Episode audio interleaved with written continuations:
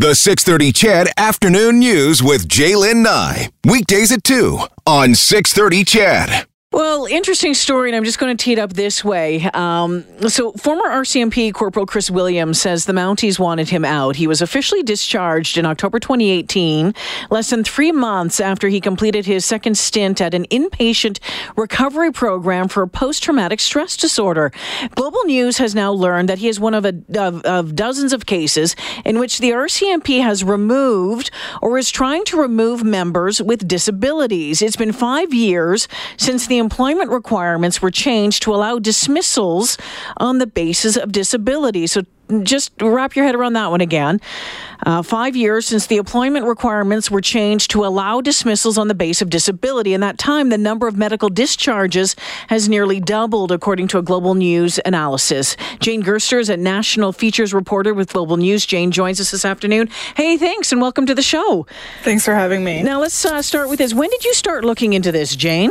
What tipped this specific issue? Um, uh, I've been working on RCMP related deep dives for several years now, but Oh this gosh. specific issue um, came to me a couple months ago. Chris Williams and I had actually been speaking for a couple other stories. Yeah. And uh, two weeks, uh, um, basically two weeks after one of those published, he said, Hey, I got my papers and I'm done. Oh wow. Okay, so let's you know I, I, that whole part about the uh, you know five years since the employment requirements were changed to allow dismissals on the basis of disability. How can how can someone be um, removed from their job based on uh, a disability? Wouldn't that be covered under some act somewhere? Yeah, so it is. The Canadian Human Rights Act um, specifically says you cannot discriminate based on disability. Um, and of course, because certain jobs are very kind of specific, and obviously policing is a very unique job, um, there are, are sorts of rules around it. So, you know, you have to meet a certain threshold if you are going to dismiss someone on the basis of their disability, which is to claim, quote, undue hardship. Um, and, you know, that's kind of along financial and other lines. And so one of the things that's come up in this specific case from kind of experts in this field is they can't see that that argument being made because the RCMP is so big. It crosses all of Canada. Well, and wouldn't there be other jobs that someone could be moved into if for some reason they could now no longer do the job that they were originally in? Absolutely. I mean, this is something that, you know, is sort of touched on in the piece, but deserves further exploration, and we are working on that, which is um, the RCMP has been sort of dealt with chronic understaffing issues, and not every job requires you to do an emergency call out or to be a frontline cop, kind of pulling people over. So Yeah. um, that's something we are you know looking at is kind of in these cases because you know if you read the piece some of these stories are people who are still working today which makes them ask the question why can't i still be working for the rcmp Interesting. So the number of medical discharges um, has what has nearly doubled. What are the numbers right now? Uh, look like right now? right now in the last five years since the act was changed we're looking at just over 1120 mounties who've been medically discharged Why was that act changed? So that act was changed as part of kind of another bill um, that Stephen Harper's government brought in in 2013, and it kind of came it, it uh, came into force in 2014. And really, the section that we're concerning ourselves with here is Section 45.27, and that's the section that stays decisions pending an appeal. So if a Mountie was, you know, given discharge papers, they could appeal it, and they would keep working while they waited.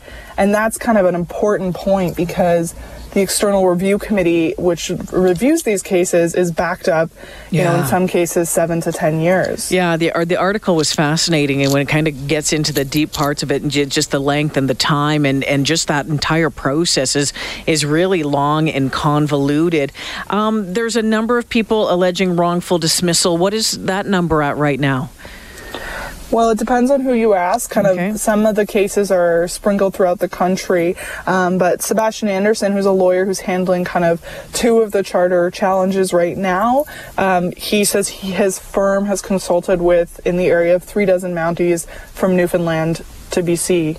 Hmm. What's the government? What's the what are the Mounties saying about this?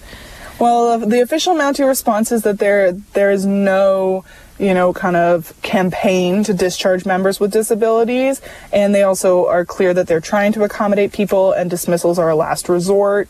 They won't comment on specific cases. They say they're not in a position to do that. Um, and then today we actually had Prime Minister Justin Trudeau saying it's unacceptable for Mounties to be discharged on the basis of a disability.